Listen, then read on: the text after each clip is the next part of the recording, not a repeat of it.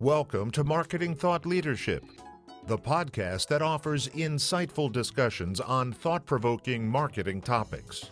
Here's the host of our show, marketing consultant, speaker, author, and educator, and the president of Leverage 2 Market Associates, Linda Popky. Hi, this is Linda Popky, and welcome to our latest episode of Marketing Thought Leadership. I'm here today with Roberta Matuson, who is the talent maximizer. For more than 25 years, Roberta, who is the president of Matuson Consulting, has helped leaders in Fortune 500 companies such as Best Buy, New Balance, and the Boston Beer Company, and small to medium sized businesses achieve dramatic growth and market leadership through the maximization of talent. She's a leading authority on leadership and the skills and strategies required to earn employee commitment and client loyalty, as well as the author of the international bestseller Suddenly in Charge Managing Up, Managing Down, and Succeeding All Around, and her new book, Talent Magnetism, has just been released. So thank you, Roberta. Thanks for joining us. Thank you for having me, Linda. So let's talk. You, you talk a lot about employees, and, and obviously, being a marketing person, I care a lot about brands.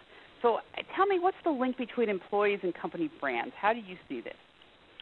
Well, Linda, what I see um, as far as a brand goes, a brand is a promise. It's a promise that you're going to deliver a certain level of service, a certain kind of product.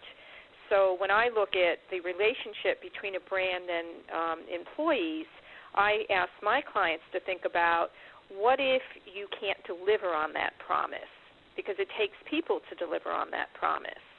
So the relationship being that if you've got great employees and you're managing them in a way that is motivating, that they in turn will take care of your customers.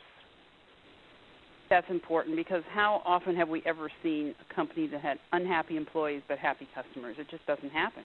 Never. Yep. So does it matter if if, if we have really top top talent? Won't it, if we have any talent at all and we're treating them right, won't that make a big difference? I mean, what why do we need to have the absolute top talent?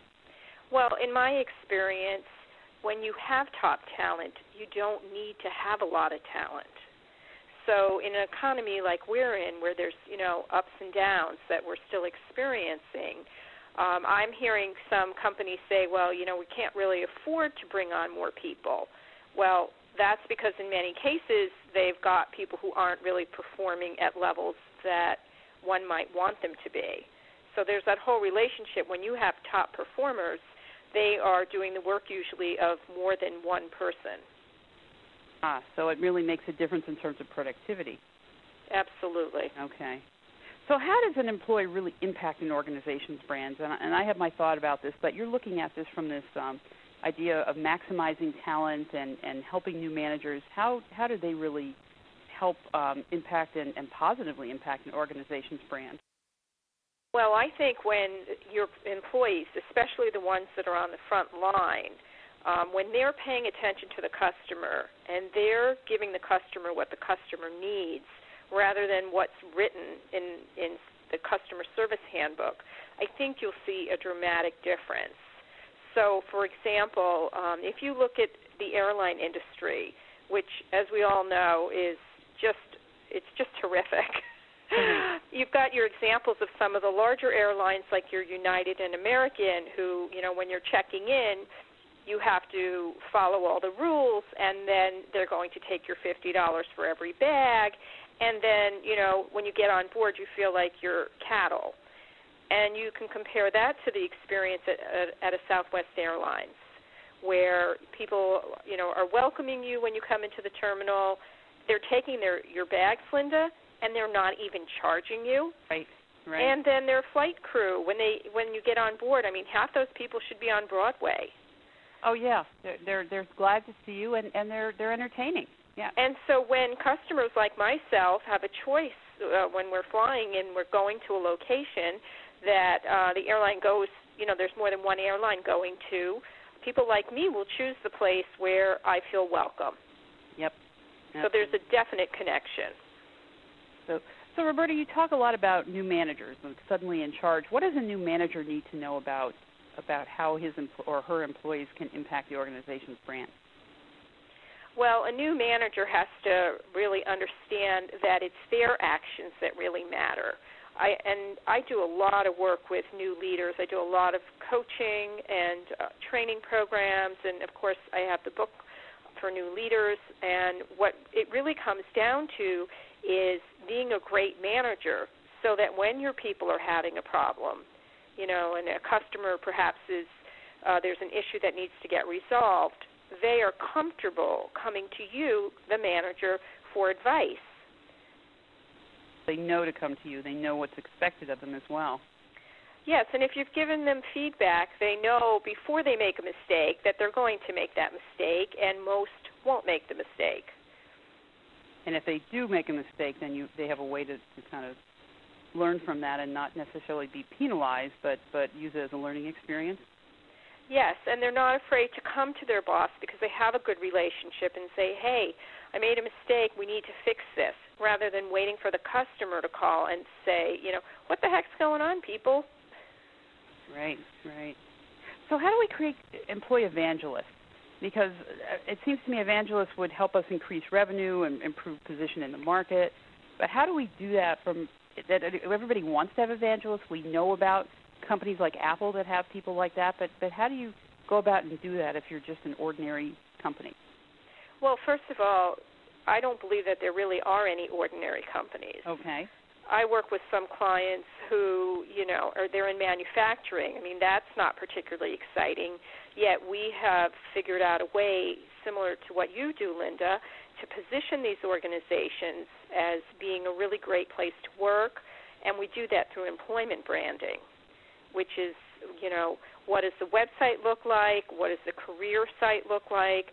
So that when an applicant comes to the site, they're excited because they can actually envision themselves working in that organization. So it's very similar to what you do in the in the world of marketing. Excellent. So we get excited about the company. We're excited about the impact we have. What else do we do to to create employee evangelists? We give our employees permission to share their great stories with others. You know, we don't forbid them from tweeting. Um, in fact, we encourage it. Uh, we encourage them to refer other great employees to our organization, and we give those employees and and their uh, and the people they refer to us special attention because we're very happy that they think so highly of us that they would bring more people to us. So we recognize them recognition. And, and I like the storytelling because I, I find that to be extremely important. That the stories that are told about an organization become part of the culture and, and help really to shape the norms and, and what's expected of employees and what customers can expect as well. That's very true. Yep, good. So, what do you believe are, are some of the key differentiators when it comes to an organization's ability to, to pull in top talent and keep those people on board, engaged, motivated, um, what do you think are, are the differences, and what are the, the best practices we can learn from people who do this very well? The key difference, in my opinion, is really the leadership. It's the managers. And in talent magnetism, I I highlight probably a dozen or so really magnetic leaders. And these are people, Linda, who would walk on coal for their people, on hot coal. They would they would do anything for their people and in return, their people will do anything for them. And as you probably know, having a boss like that is so rare that when you when you encounter one, you're very unlikely to leave. You know, you might not be, be you might not be making the most money that you can be earning, but you're happy. And there's definitely, you know, when you go to work, nobody wants to go to work and not be happy. And, and I've heard so many times that people don't leave organizations; they leave bad managers. Right. That's very true. That's that's really the key relationship. If you have a manager that's just not not working for you, that can make your whole life miserable. And in my experience, it's not that people wake up and decide they're going to be a bad manager. They just get put into situations where they don't have the training or they don't have anybody that can work with them and help them really boost their leadership skills, which is what I do when I coach these kinds of leaders. So tell me a little bit about talent magnetism.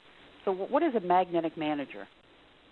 A magnetic People manager are, is, is that someone they they collect metal as it goes by, or only gold. Okay. Um, a magnetic manager is somebody that attracts top talent towards them and gets them to stick around. Ah, okay. And they do that by being a good manager, taking care of their people, etc. Exactly. Exactly. Great. And then again, that goes to, to, to come back to where we started. The more that happens, the more you've got employees that feel fulfilled, motivated, understand the the brand promise, the better off you are in terms of taking care of your customers, building market share, etc. Yes, that's exact. It's a cycle, and you know if if you've got a if you've got a broken link anywhere in that cycle, things will break down. Absolutely, absolutely. We've been talking with Roberta Matuson, who is from Matuson Consulting. She has a new free monthly newsletter called Talent Maximizer, and she has a new book called Talent Magnetism, and another book who, that's been a bestseller called Suddenly in Charge. So thank you, Roberta. It's been a pleasure having you here. It's my pleasure uh, to be with you, Linda. And if anybody has any questions on this topic, they're free to send me an email at roberta at Matuson, M-A-T-U-S-O-N, consulting.com, and I'd be happy to answer them. So much. This is Linda Popky. Until our next episode, thank you for listening to Marketing Thought Leadership. We hope you enjoyed this edition of Marketing Thought Leadership, brought to you by Leverage 2 Market Associates. If you'd like to find out how powerful marketing results can transform your organization, contact us at www.leverage2market.com.